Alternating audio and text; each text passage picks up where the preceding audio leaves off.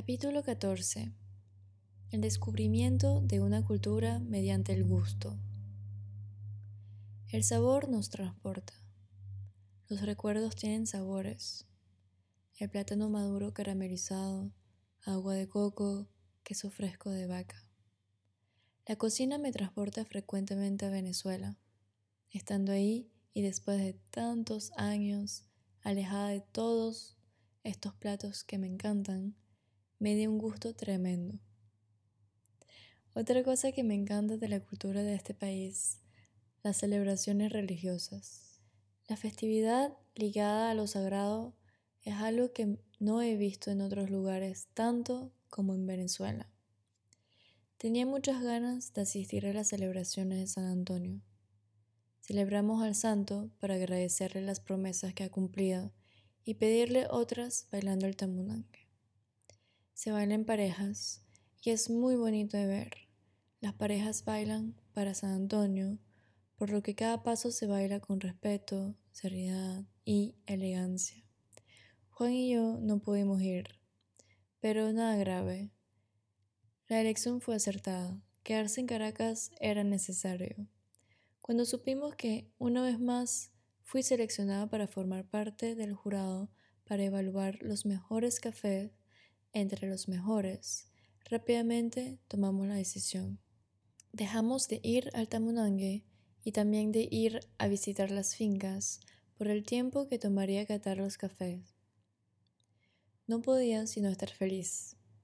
Tuve la oportunidad de probar los 180 cafés que participaron en el concurso organizado por el ISEF, de los cuales seleccionamos 48 para la ronda internacional precisamente aquellos que obtuvieron un puntaje superior a 85.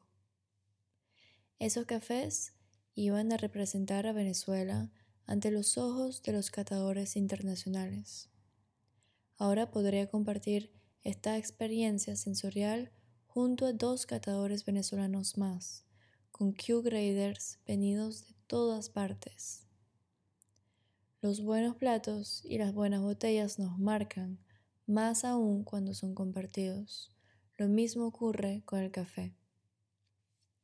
Italianos, españoles, mexicanos, colombianos, brasileños, rusos, franceses, griegos, todos vinieron a probar el café venezolano. ¿Qué milagro ocurrió para que asistieran a este momento? El café de Venezuela despierta la curiosidad de otros países. Daniel Noguera ha sido gerente de Urbana Café durante varios años en Cincinnati. Él es venezolano y quería reconectarse con su país abriéndose a la posibilidad de descubrir el café que allí se produce.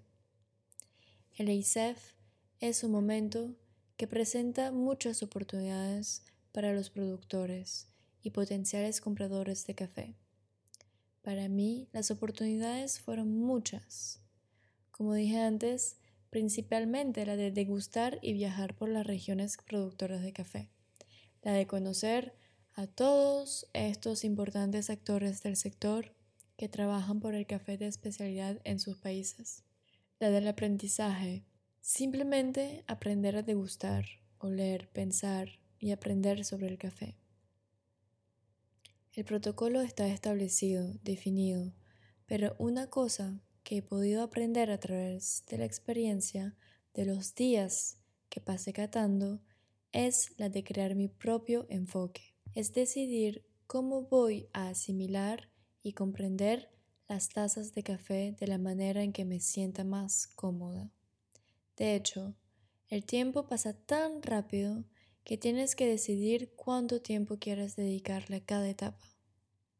De esta manera, me voy apropiando de gestos que me permiten llegar al final de la cata. Oler el café una, dos, tres veces, verter el agua, romper la costra y esperar 12 minutos desde que el agua entró en contacto con el café.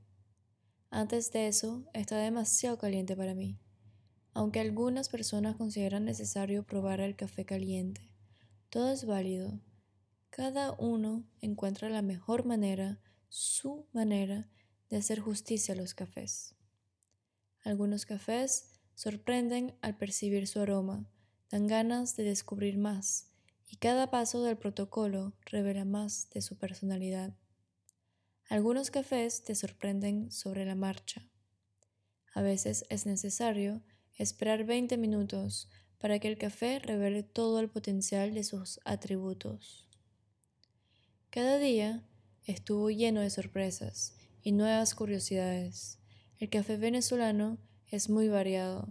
Hay perfiles para todos los gustos y durante la deliberación posterior a cada mesa de degustación, las opiniones convergían hacia un café de calidad. Los matices de sabor divergían, signo evidente de la complejidad de las tazas. Me gusta mucho poder desarrollar mis sentidos, ampliar mis referencias con el café de Venezuela.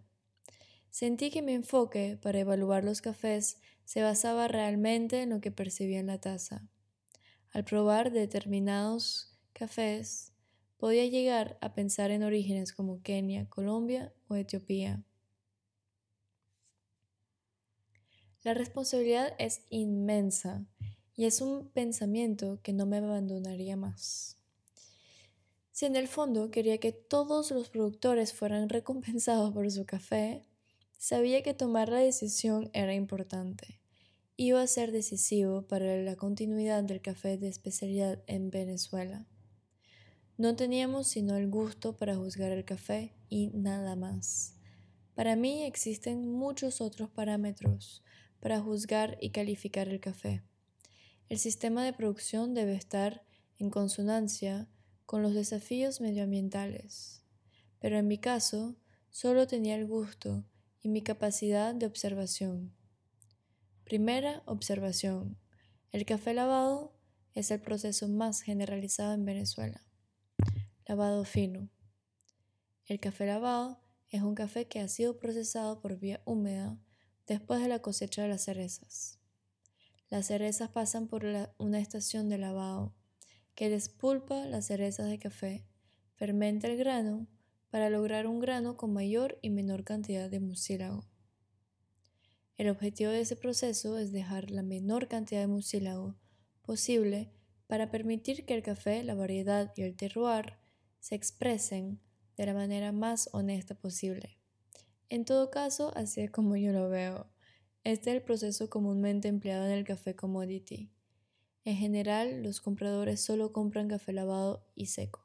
Basándose en las enseñanzas y métodos de antes, los caficultores que apuestan por el café de especialidad producen principalmente café lavado. Por lo tanto, es en gran parte lo que componía nuestras mesas de degustación, dejando poco espacio para los cafés naturales, honey y modulados. Afortunadamente, me gusta mucho el café lavado, y supe apreciar todas las sutilezas que hay en todos estos cafés. Algunos son dulces, achocolatados y melosos, mientras que otros se inclinan más hacia sabores ácidos y afrutados. Me gusta la sinceridad con la que se expresa un buen café lavado, sin artificios. Revela la complejidad de su personalidad sin exagerarla. Es un café que logra dejar su huella sin ninguna pretensión. Para mí es el proceso que hace hablar al clima, a la tierra, al ecosistema, a los productores. A través de estas numerosas tazas de café se habla del terroir venezolano. René Orellana es una persona que está al servicio de este terroir. Inició el proyecto de Coffee Shop, que era un café, un sitio muy emblemático del café de especialidad en Caracas. Es un hombre que ha buscado valorizar tanto el producto como la producción venezolana. Es un amante de los buenos productos y del trabajo humano. En su cafetería, baristas expertos en extracción ofrecen cafés de todas las regiones de Venezuela.